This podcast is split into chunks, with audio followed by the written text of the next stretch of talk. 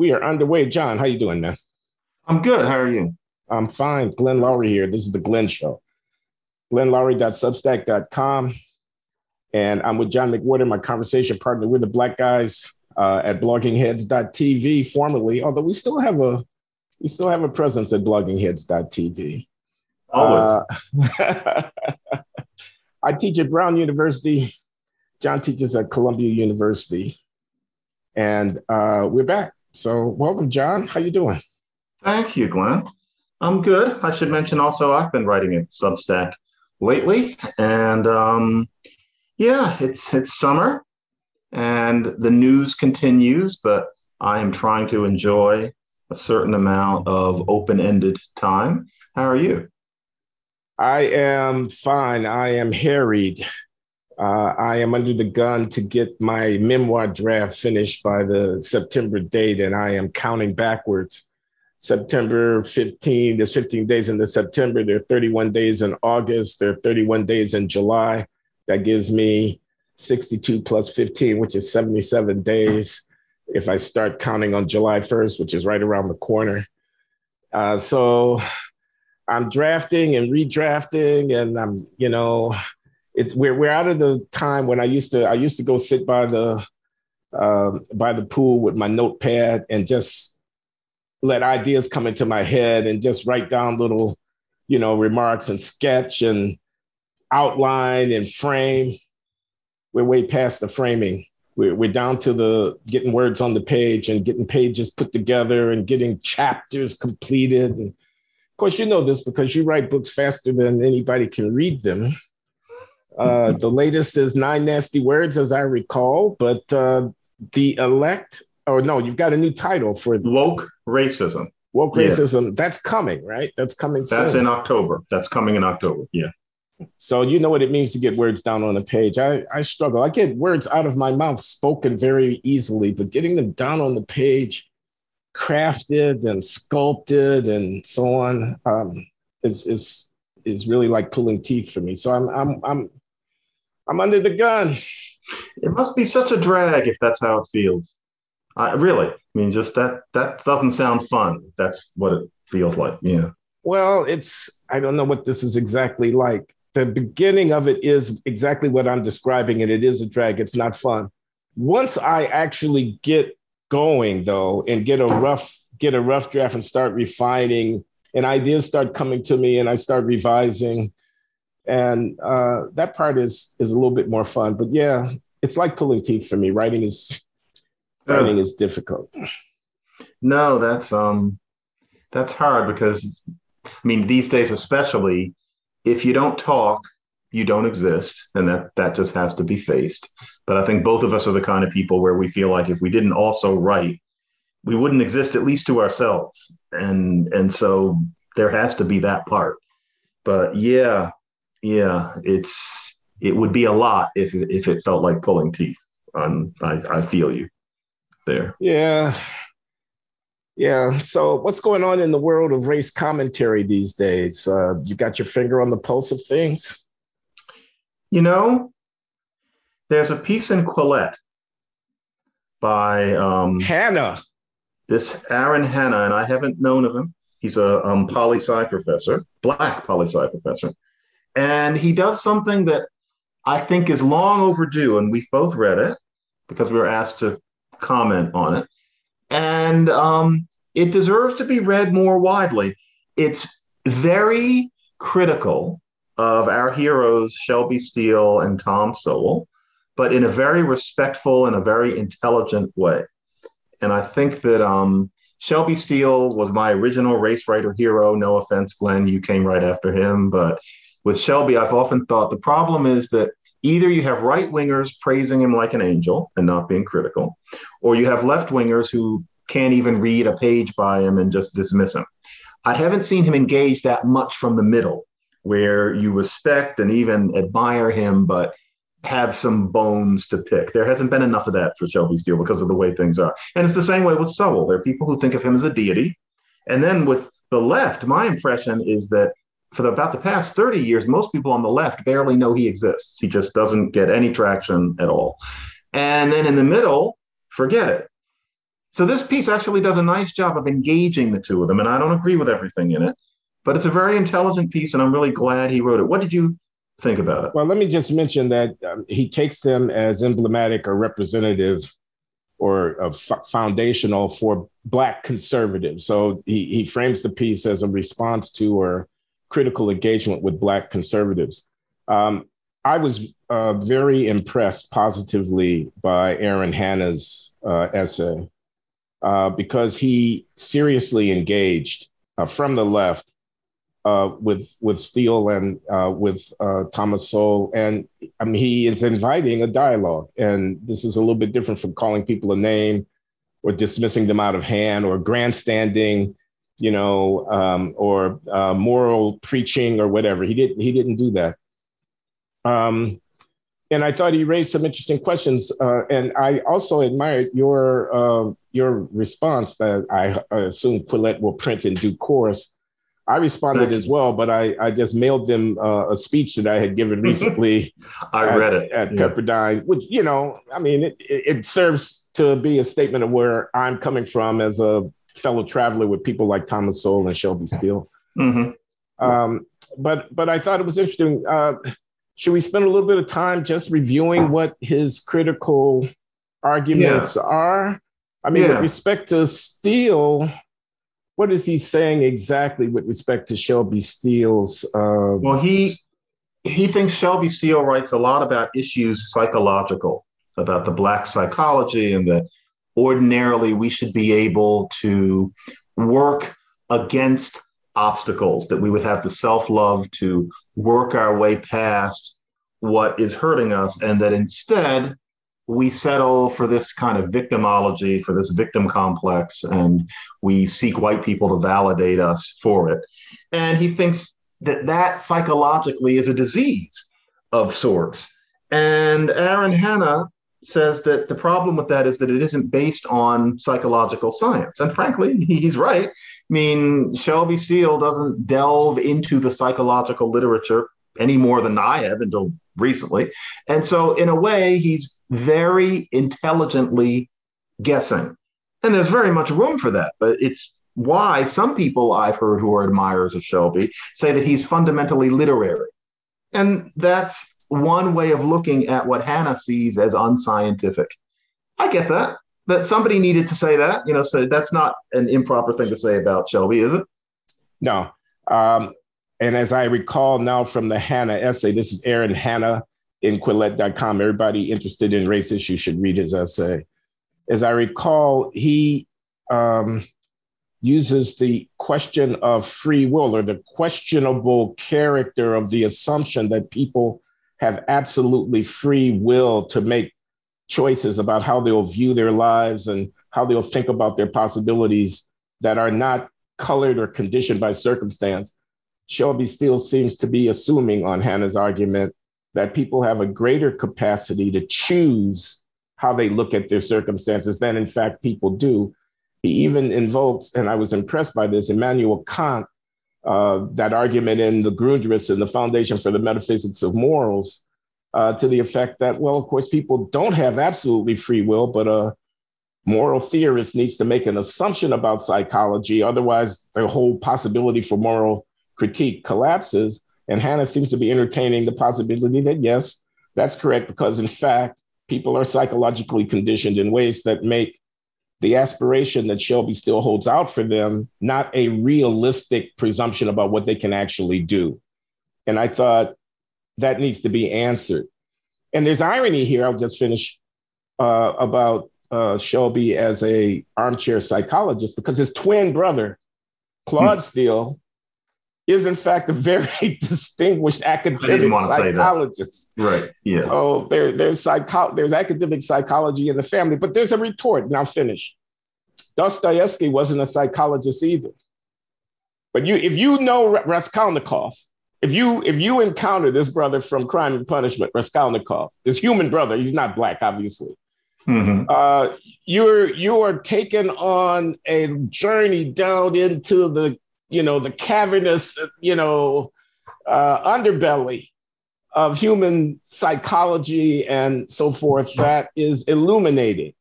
Mm-hmm. And while, of course, our friend Shelby Steele is no no Fyodor Dostoevsky, it's certainly possible for a literary craft to illuminate some of the dark corners of the human soul. And I think that Shelby does that. yeah, I think he does. And I think what Hannah is getting at, and I really beg his pardon if I'm lumping him in, but you know, our job is to find patterns. He even almost gives it away in one sentence. What he's thinking is that Shelby is not paying enough attention to the issue of agency. It's that the sociologist will say you can't expect agency from people who are you know, downtrodden, where there's so many factors working against this self-realization that Shelby is such a fan of. And I would just say that Hannah is ignoring that it might not only be that the powers that be in ways both concrete and subtle are depriving poor black people of agency it might be, especially when we're thinking about the Black middle class, where a lot of these same attitudes persist, even though the issue is not having access to resources, that there is the victimhood mindset that I've been trying to get my my head around over about the past couple months that psychologists, I imagine even Claude Steele, although I'll bet he would not want to apply it to Black people, but there's the victimhood mindset that is a very, in itself, coherent way of processing life in the world, a coherent kind of individuality that uh, exaggerates victimhood because it lends the benefit of a certain psychological coherence because it lends a sense of group membership, it lends a sense of purposefulness. It's a way of being that human individuals fall into. And I am unaware of a principle that would preclude it being extended to a group analysis, that it becomes a, a, a, something common amidst people of a race because of cultural commonalities as opposed to only individuals. That's there. And I don't know if Hannah knows about that or not. Um, if he didn't, well, that certainly makes sense because I didn't know that this was quote unquote a thing academically until about 10 minutes ago. But nevertheless, it backs up a lot of what Shelby writes. Shelby writes about how you know, a lot of Black behavior is based not on pride, but despite the outward manifestations of pride, but on a kind of a racial insecurity. And if that's true, then the victimhood mindset is a natural balm for that. And so that's there. And it would be, you know, scientifically, you know, consonant with what Shelby writes. And I miss that in what Hannah writes, although the whole issue of bringing in Kant and the whole issue of whether or not people have agency and what people who have thought very deeply about this have thought about this sort of thing is, is brilliant. I mean, this this is the way that you engage Shelby instead of saying, "Good job, Shelby Steele. We've got to have something other than Al Sharpton." That that that won't do. Or Shelby Steele's no good because he says black people's problems are their own fault. That's no good either. I'll take Aaron Hanna. Yeah, but the, the conversation continues. And it's a conversation, not a shouting match and not a name calling fest. It's a mm-hmm. conversation, mm-hmm. it's a serious intellectual engagement. Would that there were more Aaron Hannas in the world, that is, men and women of the left, learned in their own particular fields, prepared to engage with the kind of criticisms that people like you and I, pardon the self reference, are bringing to the table and to argue about the ideas, uh, you know, as opposed to slogan spouting and name calling and all of that. I, I want to say a couple of things. So one is I want to talk about Charles Murray a little bit later in our conversation here. I had him on the show. We had a encounter. He has a book out, Facing Reality. Both of us have read the book and so forth. And but so we want to do soul first, right? Yeah, no, I'm, I'm not trying to get to Charles Murray right now. I'm trying to make an analogy between the assumption that historical circumstance and oppression and suffering have uh, precluded applying the presumption of free will to the victims of American racism. And the assumption that partially genetically influenced expressions of intellectual ability as measured by test scores preclude um, African Americans from performing in a college classroom or avoiding some social dysfunction like criminal behavior or something like that. The predeterminism element of these arguments. One argument comes from the left It says history has dealt blacks a bad hand. It, we have been oppressed and we have been, been beaten and we abused. What can you expect but that you would see pathological behavior? It's fixed by the historical inheritance. The wealth gap is what it is because we didn't get the hand down from our parents, because they didn't get the hand down from their parents. What can we do? The crime rate is what it is. The test scores are what they are, et cetera. Fixed by history, predetermined. And the genetic argument it's in your genes. What can we expect? Do the best you can. We'll respect you as a human being, but we won't expect you to be doing calculus and we won't expect you to be performing at a high level. And, and if we see that you're not a good parent or that you break the law frequently or that you're uh, more often involved in violence, while we regret that, we can't say that we're surprised because after all, you're genetic, et cetera, et cetera. Well, those arguments have something in common with one another. And from a spiritual, not religious point of view, from the point of view of thinking the human being, unlike uh, the animal king, the rest of the animal kingdom, we have a spirit, we, we have a will, we have a capacity to make ourselves. We, we can be self critical. We can, notwithstanding the givens, which are our historical inheritance, whether it be genes or some kind of socio political structure, nevertheless will ourselves to be differently in the world than what has been the case. We can be better. And I say that not just for individuals, and this is really the point that uh, the other second point I want to make. I say it for communities, the collectivity. We have a collective conscious uh, consciousness, a kind of uh, cultural orientation, which, which we can influence with our literature, with our politics, with, with our public life. We can teach our children differently. We can hold up ideals that they can be reflected in our journalism and in our in our art and, and in our in our uh, social life. Uh, there's a better and a worse way of living. We can say to the gangbangers who are killing each other on the streets of Chicago like crazy. Last weekend was a horrible weekend. We can say to them, "Be better." We mean that you can live differently than what you're living, and, and we can hold that up as an ideal a good Black person would not live like this, would not neglect to take care of their children, would make the best out of their opportunities. Sloth is bad, self pity is bad. Live a life of dignity. But if you embrace this predeterminism, whether it be a genetic or a, a cultural, uh, historical predeterminism, you say all the outcomes are already fixed you make it uh, almost impossible for a community to marshal its moral resources on behalf of teaching its members what it means to live rightly and to live well. It's a demoralization, it's a fundamental demoralization uh, to take these predetermined uh, positions, it seems to me. So, Glenn, that was um, that was too good. That that was an aria. And I'm annoyed now because. Thank you. Because will you please send that to the Times? Will you please write that up? Because I'm sitting here thinking I want to write it, but then I'd be stealing it from you. You do it. That should okay. be writing. I hate to say that, but Thank you very should... much, John. I appreciate the feedback. And yes, uh, fortunately, here at the Glenn Show, we have a team. The team includes Nikita Petrov, who sits in St. Petersburg, He's a Russian brother. He's an absolutely splendid creative director at the Glenn Show. And Mark Sussman, who is an English teach uh, lecturer at uh, at City University of New York and is uh, helps to edit the newsletter. And they they craft, you know, the clips that we put up on Twitter and Facebook to try to advertise the the Glenn Show. Get a transcript and, and we that? can certainly get a transcript of that aria. Oh man, thank you. I mean it. Okay. that was an audience. You should know this is not staged. That was all spontaneous. But yeah, that was that was good. I mean, now I don't want to talk about anything else.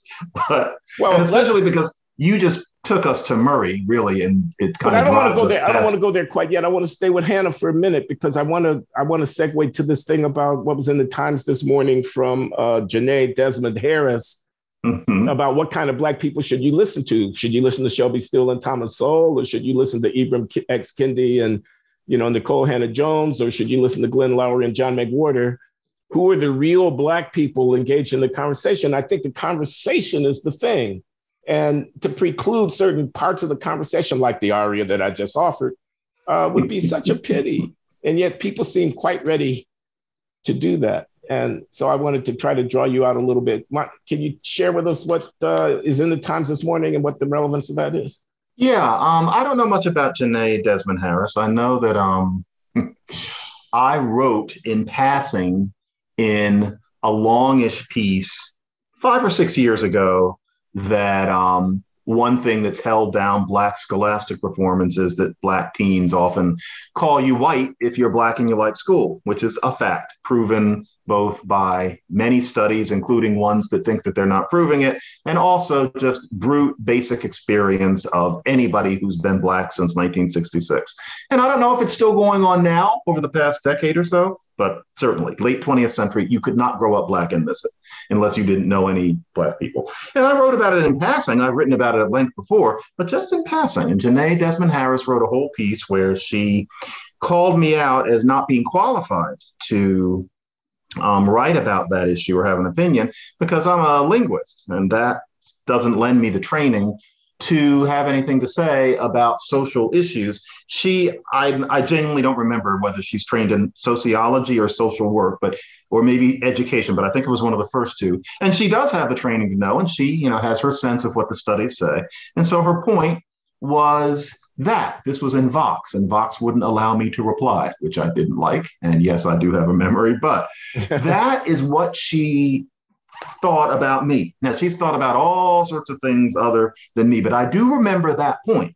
And so in the Times this morning, she has a piece where somebody asks her, and I imagine it's somebody white, somebody asks her, who are the Black thinkers who we should listen to were often told that we should listen to a range, that Black thought is not monolithic. And what the writer means is that all Black people don't think like Jenée Desmond-Harris, who has a range of views about race issues that are you know, well intentioned, but are very focused on calling out racism and would surprise few. I don't even need to describe. Yeah. But this writer is asking who beyond Black people like you would you recommend? And her point in her piece is essentially that the black people you should listen to are the ones like her, and she carefully dismisses, without using too many names, most other black thinkers who are not like her. And the idea being that either they are what she calls anti-black scolds, who are, you know, making a buck from white people by saying things that white people want to hear. In other words, Uncle Tom. That term is now about as archaic as honky, but she means there are Uncle Toms, and she says, you know, we all know that there are. And then also, there are these people who are stepping outside of their fields. And so I guess that means that if you don't have a degree in African American studies, political science, sociology, or anthropology, or maybe economics, if you're this linguist and what you know about is, you know, adverbs, then you're not supposed to comment because you don't have the scholarly chops to have anything interesting to say. And I see where she's coming from.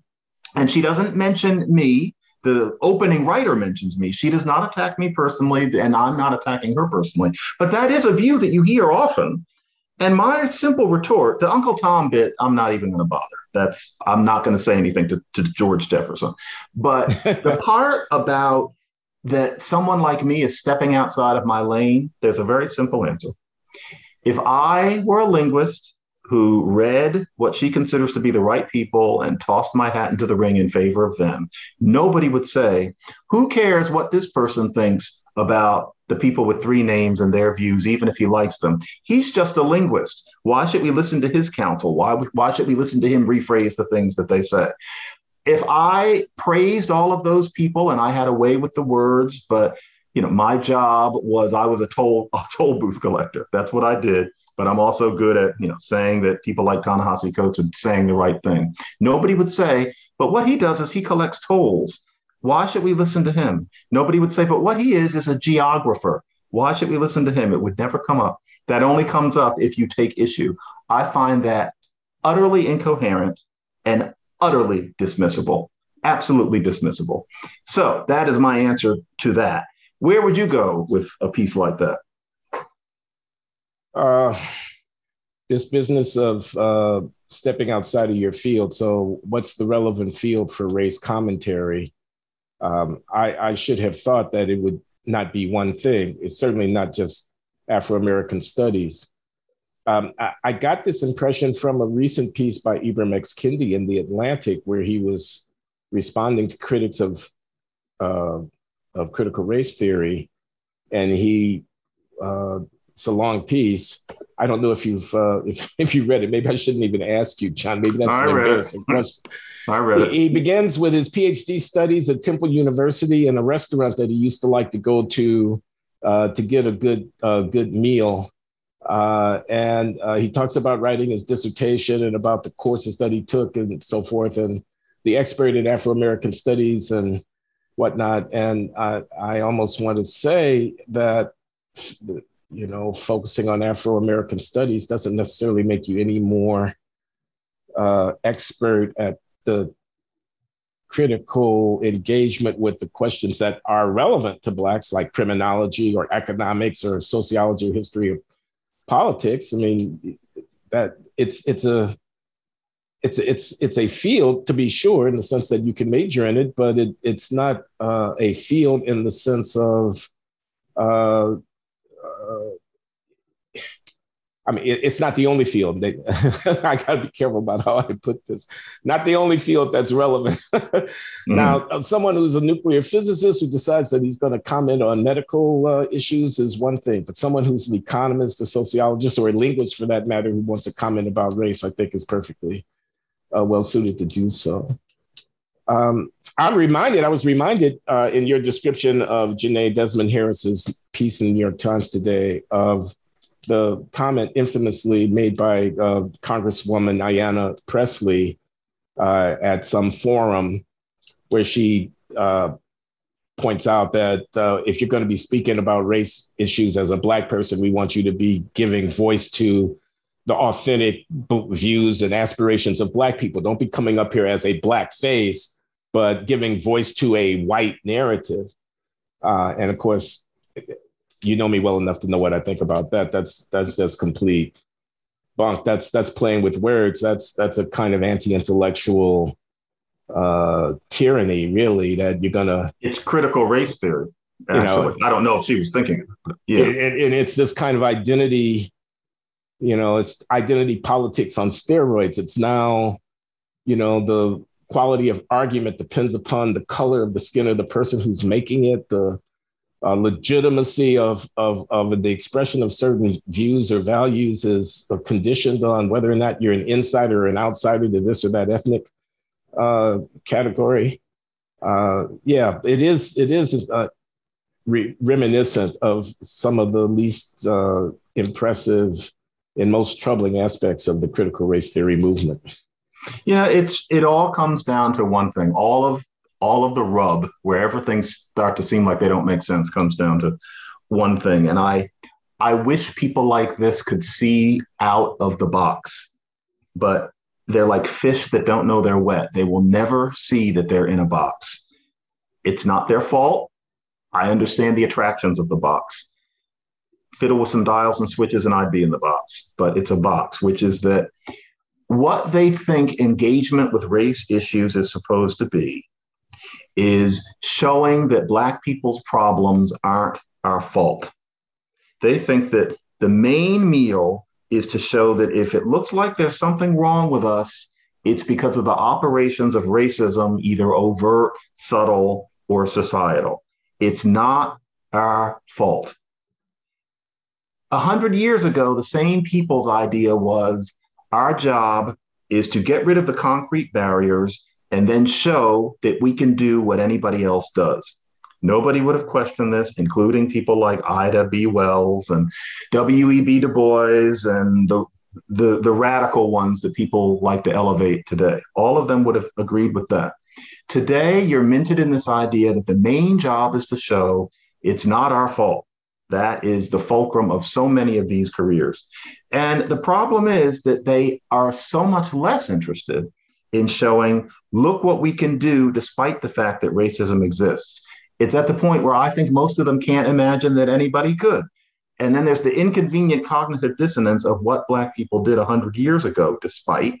But then you have the inconvenience that think about Tulsa for one minute, but then what you're really expected to think about is what was done to the Tulsa district. And so that's the that's the problem.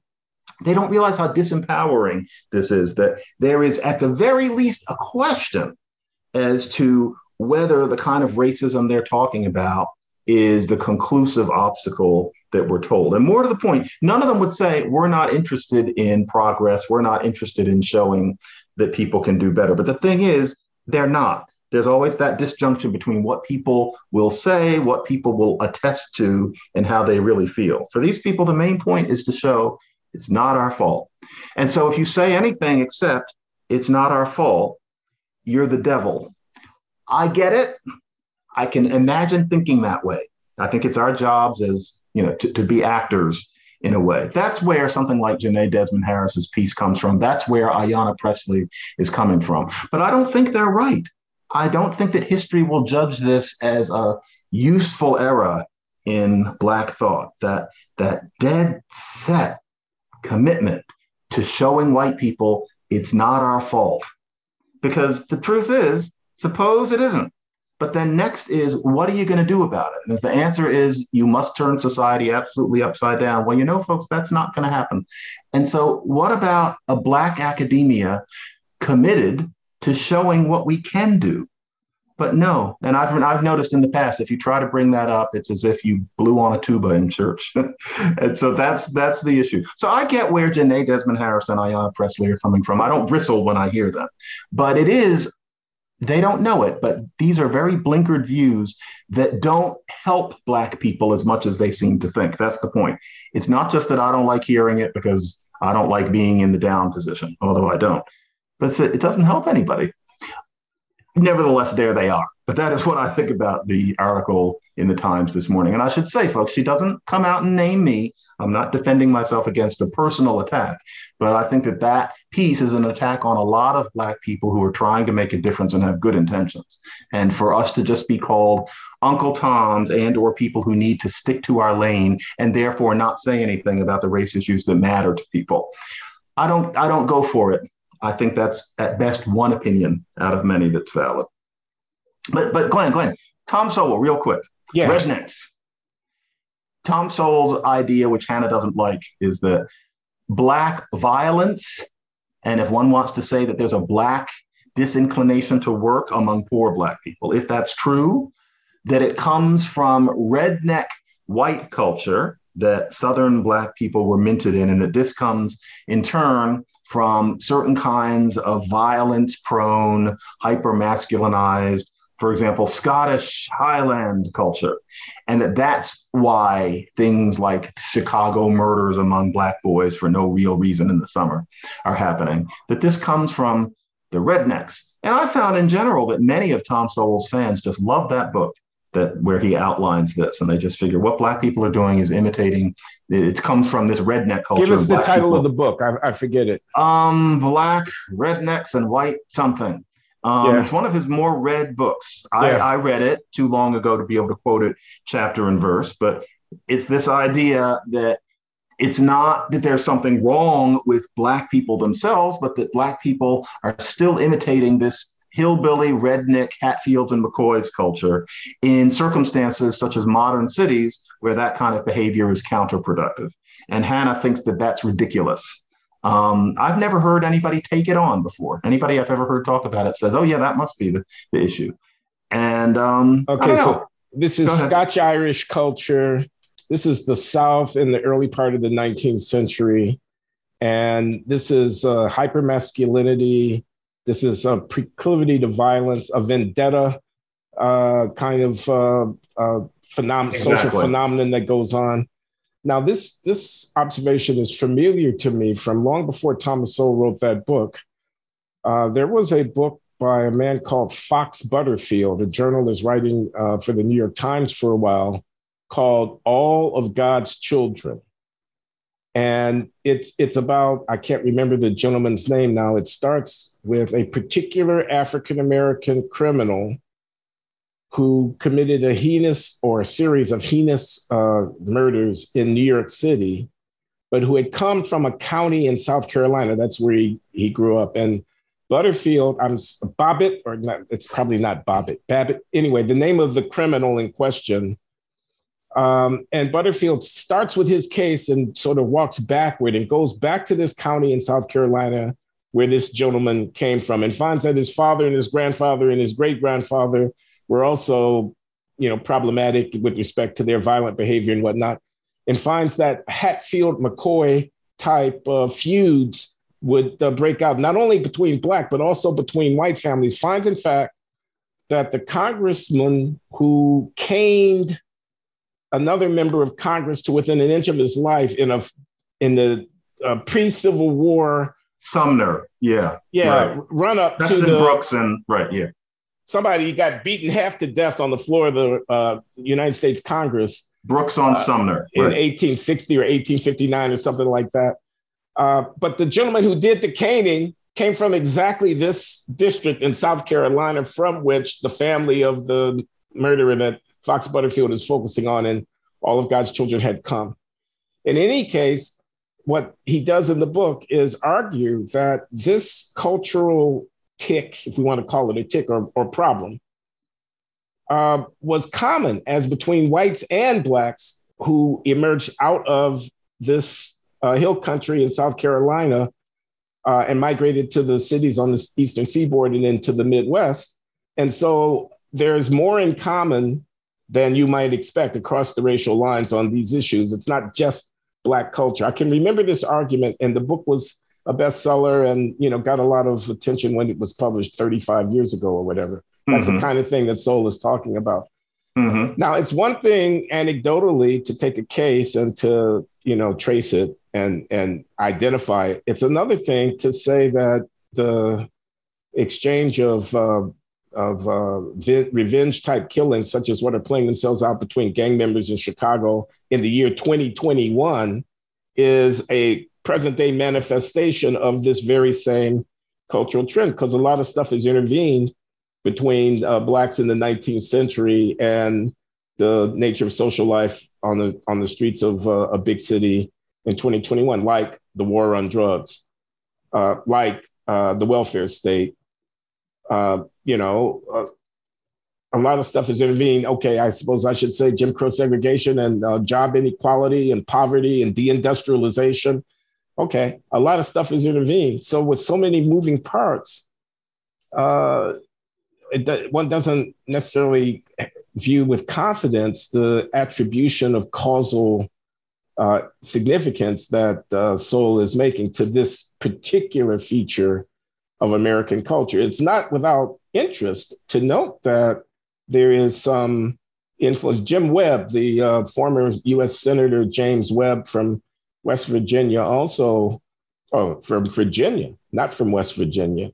Uh, Just uh, Virginia. yeah. yeah. Also, uh, he has a, a, a book where uh, he is um, calling attention to the cultural specificity of this Scotch Irish uh, origins of many of the uh, residents of uh, Appalachia uh, through the various states where the Appalachian mountain chain runs, uh, where you have some of these same cultural features. And um, Hillbilly Elegy guy, uh, what's his name? J.D. Vance. J.D. Vance also touches on on this kind of thing. So I wouldn't write it off altogether, but I, I, I wouldn't take it as being the be all and end all of, of explanation in this regard.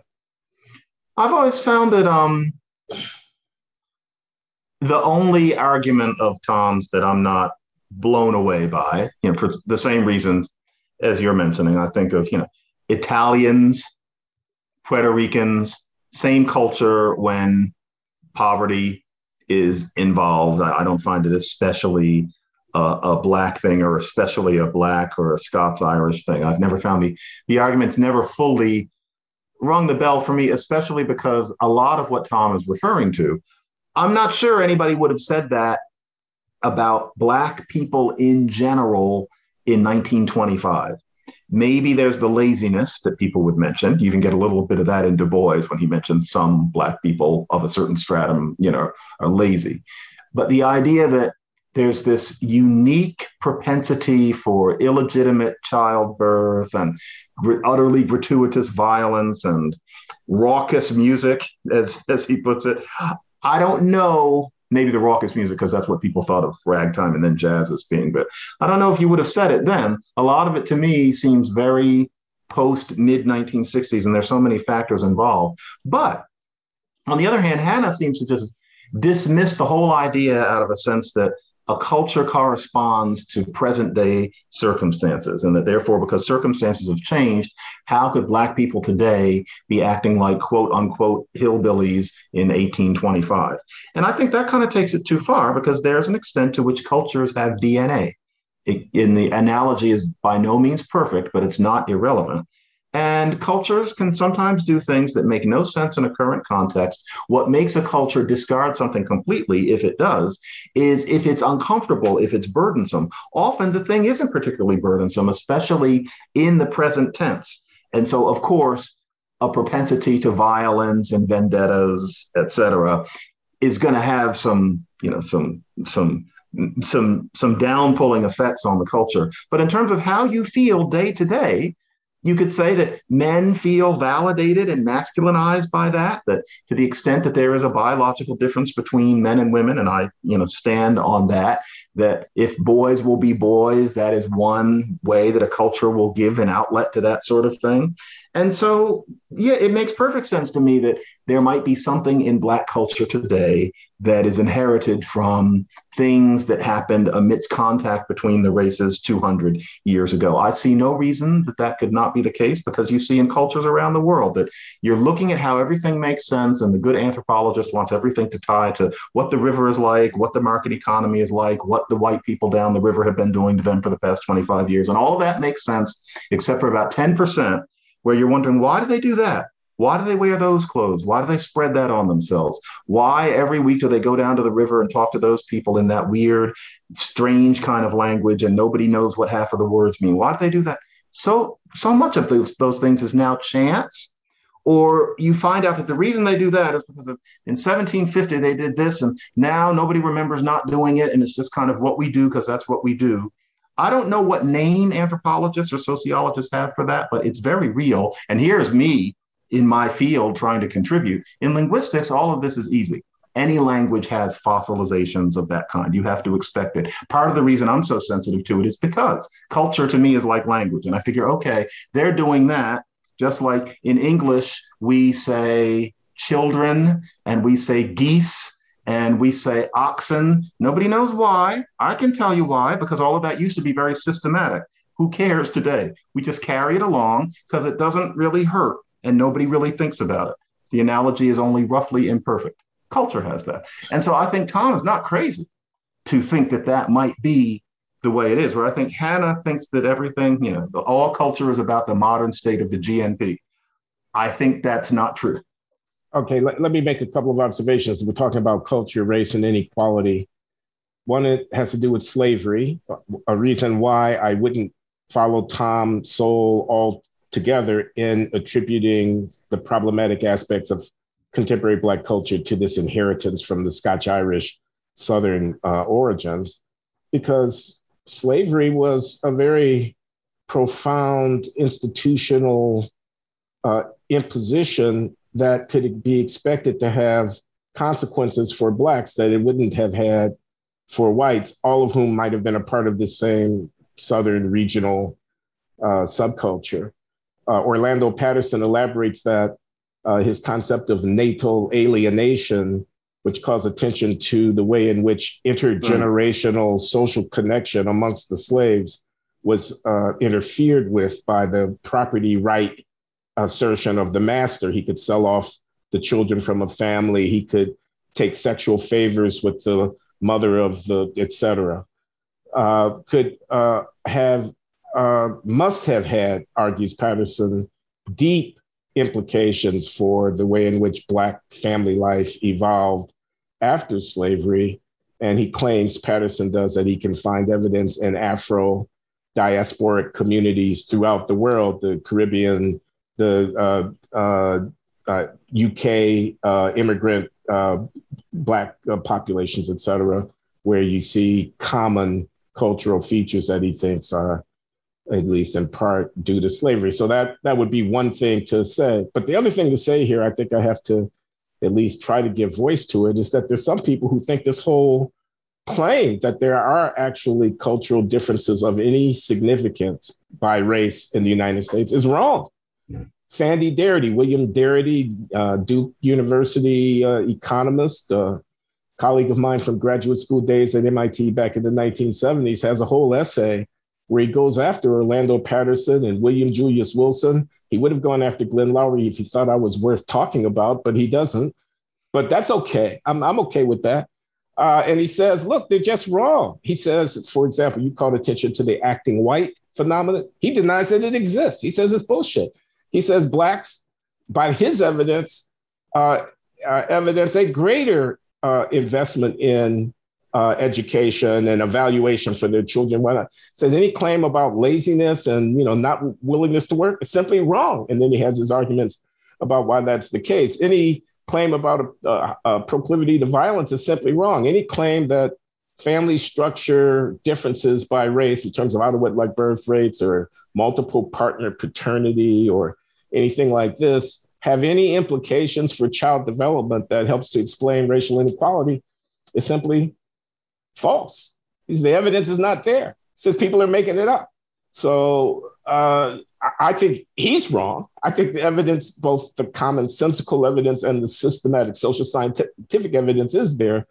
But uh, then you know you're going to have a fight about study X and study Y, uh, the acting white phenomenon, study X and study Y. Some people find what they're looking for. Uh, I really think the weight of the evidence is uh, very powerfully in favor of the existence of a depressive effect on Black engagement with academic materials based upon a uh, association of that engagement with racial inauthenticity. I think the evidence is there. Painfully but, clear. But William yeah. A. Darity and uh, his uh, his ilk uh, would deny it uh, to the last to the last day. Mm-hmm. So those were two comments. One of them says the Sowell may be getting it wrong because he underestimates the unique influence of slavery on culture. The other says the Sowell may be getting it wrong because he's attributing whatever he, cultural differences he thinks he sees to something that that's all a phantom, that's all shadow boxing because there really are no cultural differences. Everything is driven by uh, wealth uh, inheritance, economic opportunity, uh, racism, and discrimination. Yeah, it's interesting. Very quick sidebar. Um, Darity, Tyson, and Castellino, 2004, 2005 is about the acting white hypothesis. And it was a paper that got around at a time when it, papers started getting around more easily because of blogs. And that paper in particular argued against there being a unique acting white issue among black kids in particular and convinced a lot of good good thinking people that the acting white idea is um, a myth and it's interesting if you actually read the paper and papers like that are hard to read they get into numbers very few people are going to get through the whole thing i I get it. And the numbers beyond a certain point often stymie me because I'm, I'm out of my lane. You know, I don't know, I don't have the math. But in this paper, it was very clear. It was interesting the conclusions that they actually made. They showed that there isn't this identification of scholarly achievement with school, with school, with white people in low performing all black schools. Instead, where you find it is in schools where black kids are going to school alongside white kids. Now, big surprise, of course, that's where these issues of identity would come in. But their idea seems to be that because you don't find it in all black schools, it doesn't matter. So they show that it's happening exactly where, at the same time, it was being documented in documentaries and in testimonials and in journalism. It's exactly where Black kids go to school with white kids, where there are white kids to model themselves against if this phenomenon is going to express itself. Isn't that what you would expect? Now, it's a nice, it's an interesting nuance to know that it doesn't happen in the ghetto, as they used to say. And it, it's intuitive to me. Yeah, there are no white people around. But when the white kids are around, then teenagers' natural clannishness is going to kick in. And unfortunately, with black kids, one thing that gets dragged along in the DNA these days is that sense that it's them who do the schoolwork.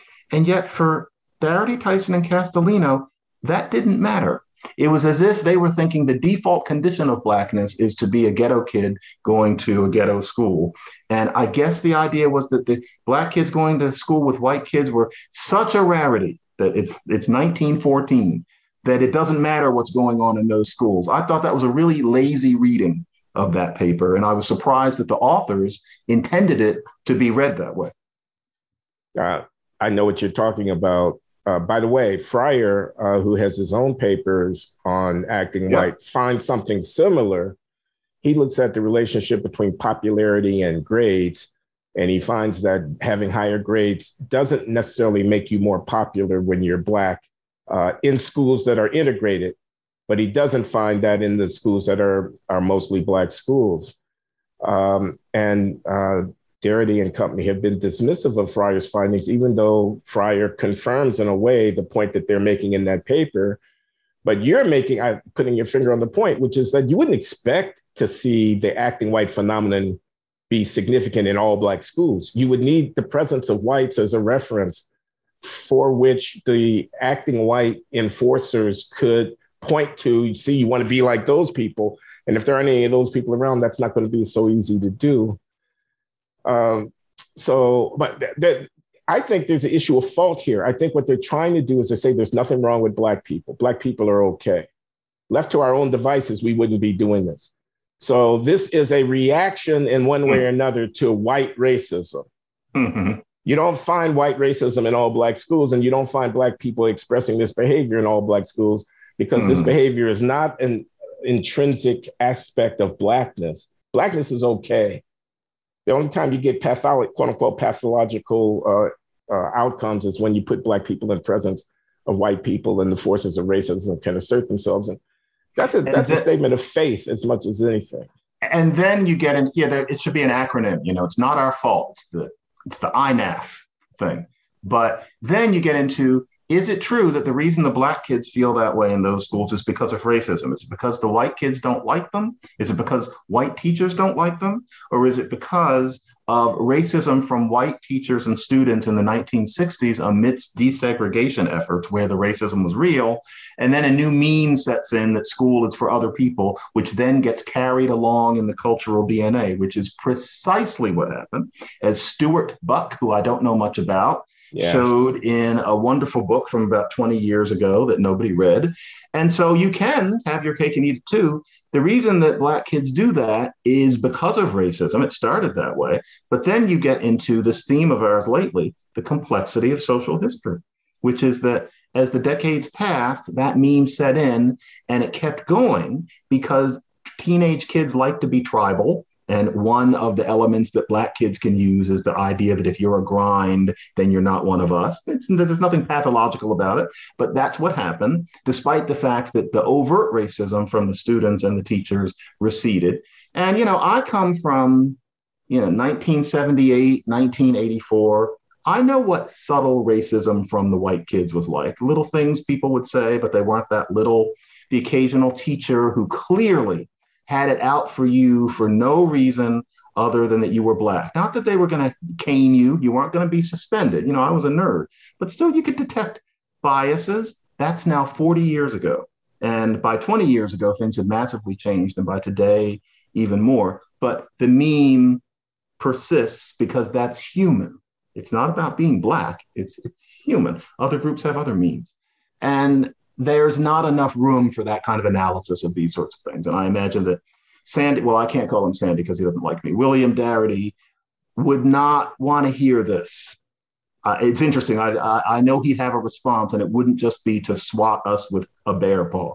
But this this won't do for him. And you know, there it goes. INAF. See, I'm trying to set another meme. I don't think it's going to catch on. But it's, it's not that. our fault. It's not our fault. Wait, I'm doing it's the wrong letter for one thing. So it's I know. Yeah, it's I know or I know. yeah, I know. I know. Anyway.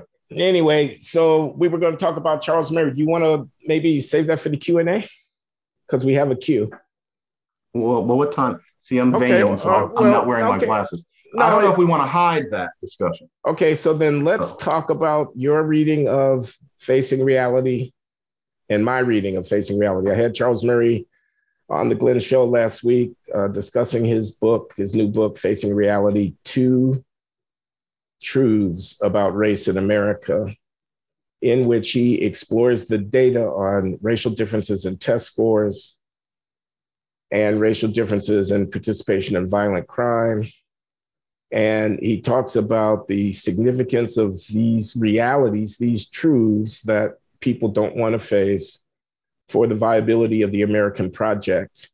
Uh, and he's, he's very concerned about that, our unwillingness to face these truths uh, might endanger the, the American project going forward. So he, he's sounding an alarm and offering a bracing uh, confrontation uh, with the reality of our racial condition. Uh, I had him on the show. Um, I had him on because I think it's an important book and I think it's actually pretty well done. Uh, and I think there's insight in the argument. And I think Charles Murray is not a white supremacist racist, but is a person who thinks IQ is an important part of social life and thinks there are racial differences in IQ that are relevant to racial differences in social outcomes. I don't have to, and, and also pessimistic about social interventions that are intended to reduce the disparities amongst individuals, regardless of race in intelligence. He thinks there's a significant hardwired component to intelligence. One doesn't have to agree with him about that to be willing to engage with him. And I am, have been willing to engage with him. I've gotten criticism for that, but that's neither here nor there. You read the same book and came to a different conclusion. Well, I should say first that I don't have that anti Murray animus that we're supposed to have, and we've discussed that before. And I'm not going to take up time defending it. He's he's brilliant, and I do know him. Yes. However, honestly, this to me was his weakest book, and it comes down to this. You know how most books are too long, including a lot of mine. This book is too short because he starts out with all of this depressing data. And you know, as far as these intelligence tests, you've got Black, Latino, Asian, and white. And it comes out in the same order, which I'm not even going to specify again and again and again. Decade after decade, not just one IQ test, but many kinds, various tests for various professions. It's always the same fucking order. And you can have questions about each test. You can have questions about whether there's a such thing as G, but I'm sorry. The fact that those tests always come out in the same order, all these disparate people, it's always the same thing. To say that that means nothing is to be a denialist. It means that you just can't deal with a certain discomfort. And if people hear me saying that and they want to jump all over me and say that I'm chiming in that Black people are less bright, have a field day, go to town. I read the book, I saw the data, and it's always that same order. And I was very depressed reading it. And what I have to say about it is this all of a sudden, after chapter five, it goes off a cliff because he just doesn't say enough. He says three things. One is that we've got to stop affirmative action because, well, Black people aren't bright enough to benefit from any more, you know, any more special training, et cetera. It's just going to be the way it is. And if you bring in less qualified people, particularly in various bureaucratic and service industries, then you're doing the country a bad turn because those people have lower IQs and they don't do as good a job. And that's not good for the fabric of the nation. Now, is that true? And he says affirmative action is particularly prevalent in you know, f- fulfilling these bureaucratic and government jobs. I don't know that. Maybe it's true, but suddenly no footnotes. You know, these exhaustive footnotes for all the stuff about the test. But all of a sudden here, he just says it like he's at a cocktail party. Not enough. You know, I'd like to see the proof. And then his second point is that um, there's possibly going to be this insurrection that a certain segment of white people are tired of being told that they have privilege and tired of making way for people who clearly aren't as qualified as them and they're tired of being called racist and we better watch out because it's going to blow. Now i understand why somebody might think that especially after january 6th less before it but is it true that we really are on the verge of you know that that woman who runs the liquor store in bethlehem pennsylvania that i'm always making up are people like that really about to blow? I don't know.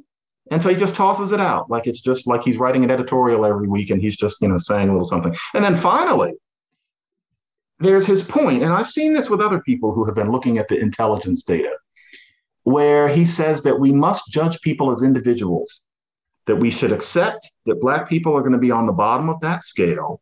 But for any individual Black person, we cannot let that color how intelligent, how capable we suppose them of being. We should just watch them as an individual because, of course, there are Black superstars just like there are white dummies. I find that weak. I don't see that happening among human beings in a first world society with the prelude that we've already had. I suppose if you blew it all up and started again, okay. But his analogy to being in a jungle and trying to keep a garden cleared, no, it would always be a jungle when it comes to that. The idea that we're going to accept, yeah, Black people aren't as bright. However, if you meet a Black person, assume that their IQ could be anywhere from zero to 200. No, I find it weak. Or if somebody's going to make that argument, and I know that the people who make that argument are making it with a smile. It's not a condescending smile. I think they really mean it. I take them on faith. But it would take more than two and a half pages to make me fully able to even pretend to get on board with this. And Murray doesn't provide the argument. So notice, I'm not saying anything about racism here. I just find it to be a weakly argued book once he gets past the data about Black stupidity and Black violence. The violence I find uninteresting. There, as we've just discussed, there are many reasons why this violence might be the case, but the IQ part is genuinely interesting. And um, he didn't go far enough. I would need that book to be at least a third longer than it is before I could think of it as on a par with his other deeply disturbing work, but where he makes a case. There's human accomplishment, there's even coming apart, and then there's this. The first five chapters are, oh God, this is one of the saddest books I've ever read. What am I going to do with this? I seek this brilliant mind to give me counsel. And then chapter six and seven are just afterthoughts. I was disappointed.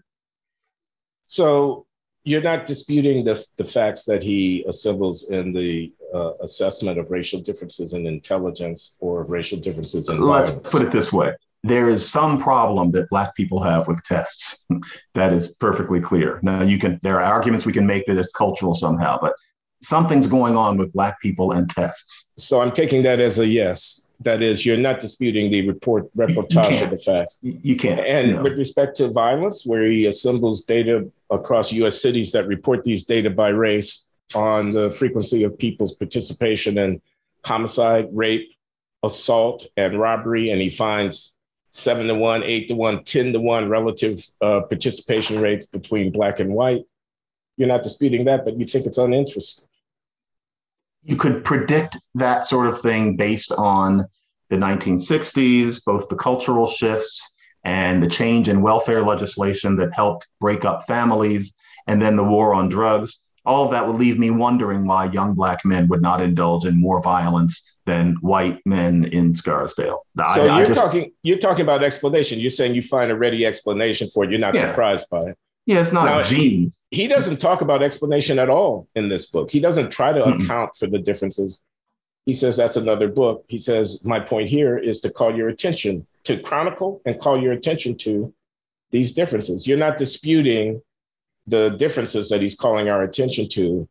Your your complaint is about what he wants who, to say. Who could, unless he's an absolute charlatan, who could dispute the basic facts that he lays out? So it's, now, with respect to violence, he's saying so. There's a whole national uh, political crisis that's been precipitated here in the last decade or so, uh, from uh, Trayvon Martin through Michael Brown through Eric Garner and so on to uh, um, George Floyd and so on. Uh, cities have been set ablaze. Uh, you know, there's there's a galvaniz- galvanizing kind of uh, mobilization uh, along racial lines, which is uh, about police violence against blacks. And he's saying, this is Murray. I'm I'm inviting your reaction. I'm in I'm defending Murray now to this to this extent. He's saying, first of all, let's just look at the facts. They're pretty astonishing. Okay, there's a big difference in the race across the races in participation in violent crime in American cities. Just a fact. And then he says, are, are police officers supposed to be oblivious to this fact? Uh, are residents who decide where to live, where to send their children to school, whether or not to open up a business, whether or not to drive this avenue or that, not supposed to know about this? Are voters supposed to be oblivious to this? So now we have a national rhetoric about race and policing, which has the bad guys being rogue police officers who don't give a damn about the integrity of black bodies and who are perpetrating genocide, open season on black people, et cetera. And a, a juxtaposed to that, we have a reality about carjacking, robbery, rape, murder, and assault in American cities that is highly racialized, with blacks being vastly overrepresented amongst the offenders. It, are we in touch with reality when we discuss race, crime, and punishment largely in terms of white police officers killing black people. Everybody can read the newspaper. Everybody in suburban St. Louis, Baltimore, Philadelphia, etc., can read the newspaper. So, so uh, okay, I, I don't want to go on too long in this vein. I'm simply trying to identify where it is that you're finding there to be a problem. How can it be uninteresting that there's such racial differences in violent crime, given that we are, in fact, uh, you know, on the verge of open, uh, uh, almost civil war. I mean, almost a kind of, you know, uh, deep uh, uh, fissures in in the body politic. What is critical race theory teaching these kids?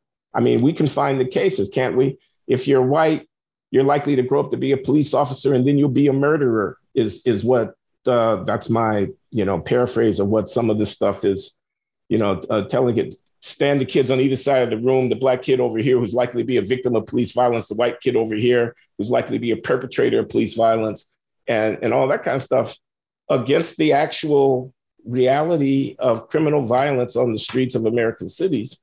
He's saying that there's a disconnect. And likewise, with respect to the test scores, you say it's old hat, they always come out the same order. The Asians do better than the whites. The whites do better than the Latinos. The Latinos do better than the blacks on the average. Uh, you say he's always the same thing. Well, maybe that's the reality. It's not an uninteresting reality, is it? Uh, you say he hasn't, and I agree with you, he hasn't demonstrated. Okay, so let me not talk too long here. First of all, I want to defend the project of assembling the facts. I think that's worthwhile. Secondly, I want to say that the facts are significant, even if Murray doesn't entirely put his finger on why those facts are significant. The facts about violent crime are politically salient. The facts about differences in test scores matter. Um, and he says, but look, there's no, there's no moral blood on my hands for pointing out these facts because after all, we don't have to view individuals differently just because groups are different at the average. And you say, and I think you're right.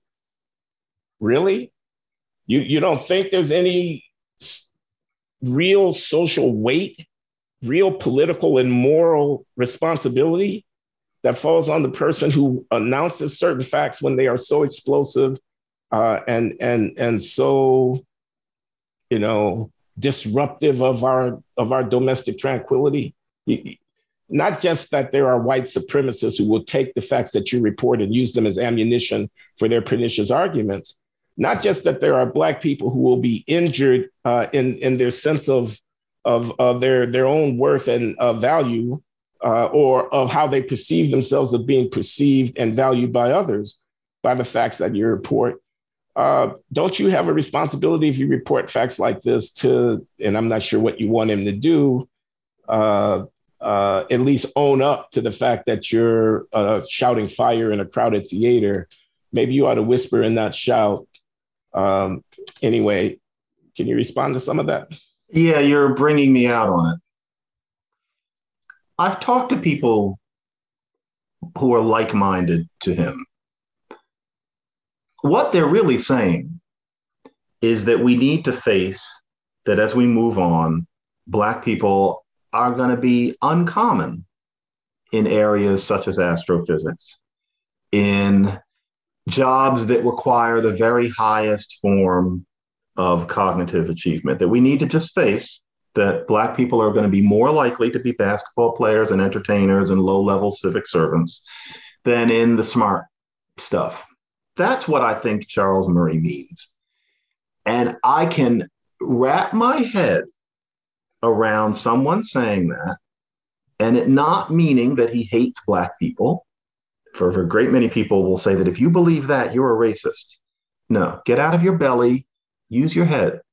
What he's saying is that these are the numbers, this is the genetic reality, and we need to face that there's nothing to be done about it. It's not about societal racism. It's not about that the tests are biased. It's just that that's the way it is.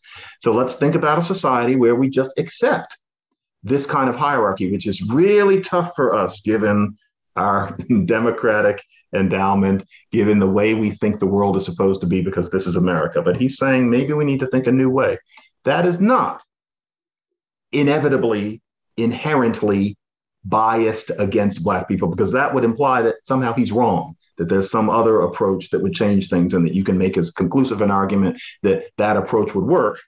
As he has made a conclusive argument that there are these differences, which is the most depressing thing I've ever seen. And so instead of just saying that, because he's human and he lives in a society and he's been through what he went through after the bell curve anyway, I fully get this. I think he sugarcoats it with this argument that we should view all people as individuals. It's not that he doesn't believe that, but he knows how counterintuitive that would be. And I think what he really is saying is that the reality is something that's deeply unsavory but that we cannot escape without having a race war, apparently. But I think even if we weren't going to have a race war, what he wants us to just accept is that there is this cognitive hierarchy and that a more graceful society would be to just accept it. That is a very nervy argument. In a way, I respect him for having the balls to even halfway make it. But it's a really tough one to swallow, even for me. We have ideals.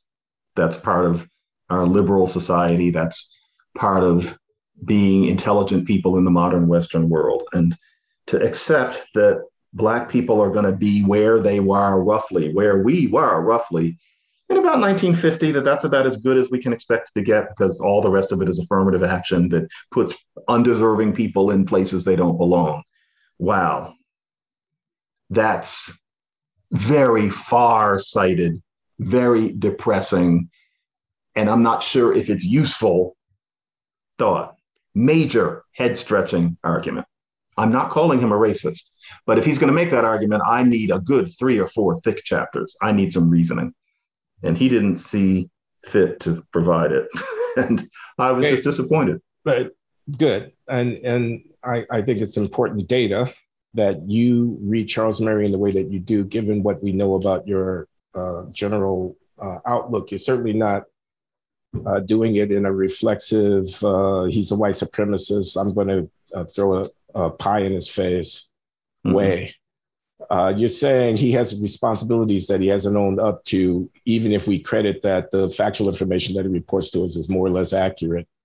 Uh, that he's casual and in a way sloppy and maybe even irresponsible, and that he thinks he's got cover with this various uh, book story about ah look, uh, we can still view people without regard to race, even if we acknowledge that there are racial differences on the average, and you don't think that works.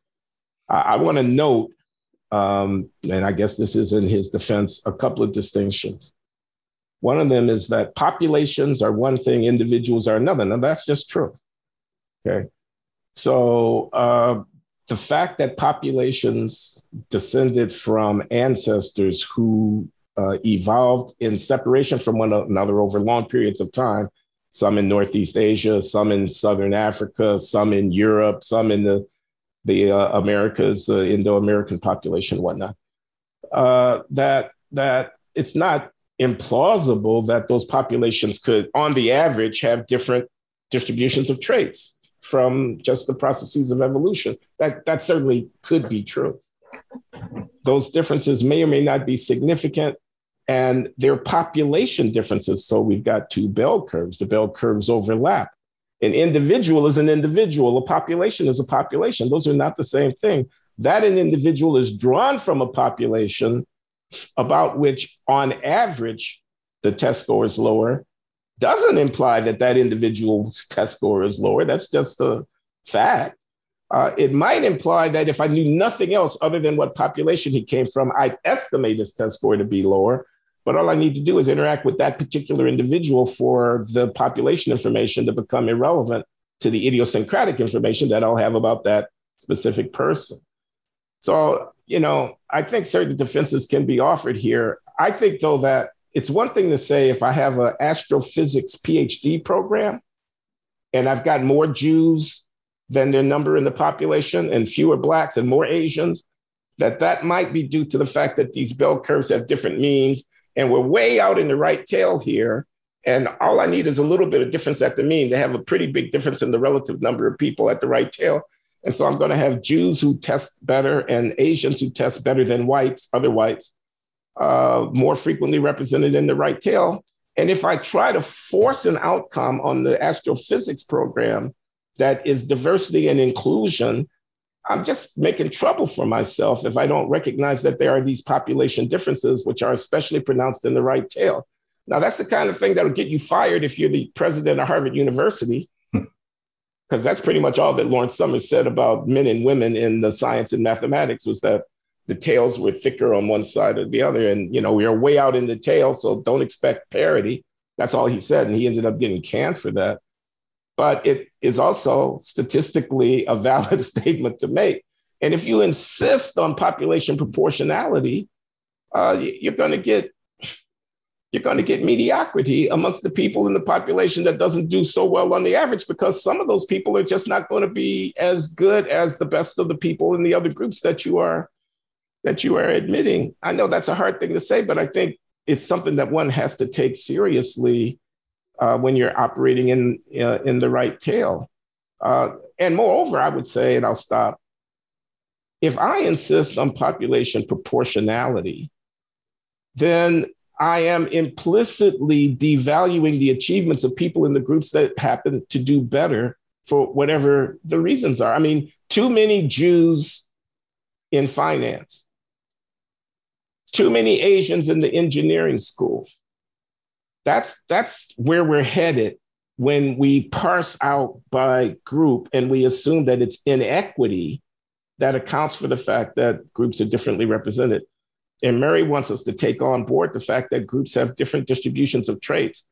And when you're getting into the rarefied area of human achievement, to expect group equality of presence is as a test of uh, equity of the system uh, is simply a mistake.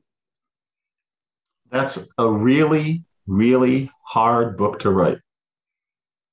And it's a very, very sensitive issue. And maybe it takes somebody else to be able to read him without throwing the book across the room, but to work out what an alternative approach to that data might be. And maybe some of it has to do with explaining what is it about people of African descent and this thing called the standardized test. There's no doubt that there's a there's an issue. What is it? And it's not that the tests are biased. Murray completely burns down that argument, and we've always known that wasn't it, not since about 1975. But what is it about that kind of test that throws the African descended person? And does it have to be G? Might it be something else? As in my gut, I think it is, as I've written in an article that appeared in the National Review because nobody else would touch it. I feel like it's cultural, but my feelings here don't matter. The facts are plain about how African descended people do on them. I just think we need more than what Murray said. Let, let me point there's, out. And funny thing, there's no way to convene a colloquium about it because you couldn't get a representative range of people to read the book without throwing up. But they're interesting places I think it could be taken. No, I was just going to point out. I mean, while he's parsing these data on test scores, he observes that from the early 1960s, or is it the late 1960s, through the mid 1990s, there was a secular decline in the gap between black and white average test scores on these mental ability tests. Mm-hmm. From maybe a little bit more than 1.0 standard deviations down to like 0.85 standard deviations at the mean kind of difference. And then the convergence stopped. Well, that's evidence that the disparity, at least all of the disparity, couldn't possibly be baked into the genetic inheritance exactly. since there was this secular trend of closing uh, the gap, which stopped. And it invites our attention to, well, why did it stop and what other factors might be going on? So a complete genetic determinism argument is inconsistent with the data that Murray himself exactly. Presented. The other thing yeah. that I'd say is, and this is disturbing, and I'm a little bit mad at myself that I didn't make more of a point of this when I interviewed him. It's one thing to say you can't do uh, a PhD program in astrophysics unless you have a very high uh, aptitude for quantitative reasoning, and those things are not distributed equally between populations. It's another thing to say that the robbery rate is higher in uh, Chicago or St. Louis uh, for blacks than it is for whites, and, and and therefore and therefore what? That's also supposed to be genetic. That's about right. their intelligence or about the way their their glandular system work or whatever. Where's your evidence for that? Much more plausible is that that has a cultural slash political slash social slash economic uh, foundation, than he's too uh, smart not to know that. I'm sure he to, knows that. to think that it's yeah. only their it's only their genes. Yeah. Now, in the book, he does not say it's their genes. He says, "I'm agnostic no. about where these differences come from. I just want you to take on board the fact that there are these differences." Mm-hmm. But if you throw those facts on the table, you know everybody is going to be going to the next step and it's speculating about where it comes from. So your agnosticism is really dodging your responsibility to take on board the consequences of what it is that you're shouting with a megaphone. The book is too short. Yeah, the book is ominously short. Yeah, it is. All right. Well, we've done Murray and we've done a full almost 90 minutes of the Glenn Show with John McWhorter, my favorite guest. And so we're going to call it to a close. Uh, and I'm going to thank John for uh, his stimulating contribution. Thank you, Glenn. This was a this was a rich one. Glad we did it.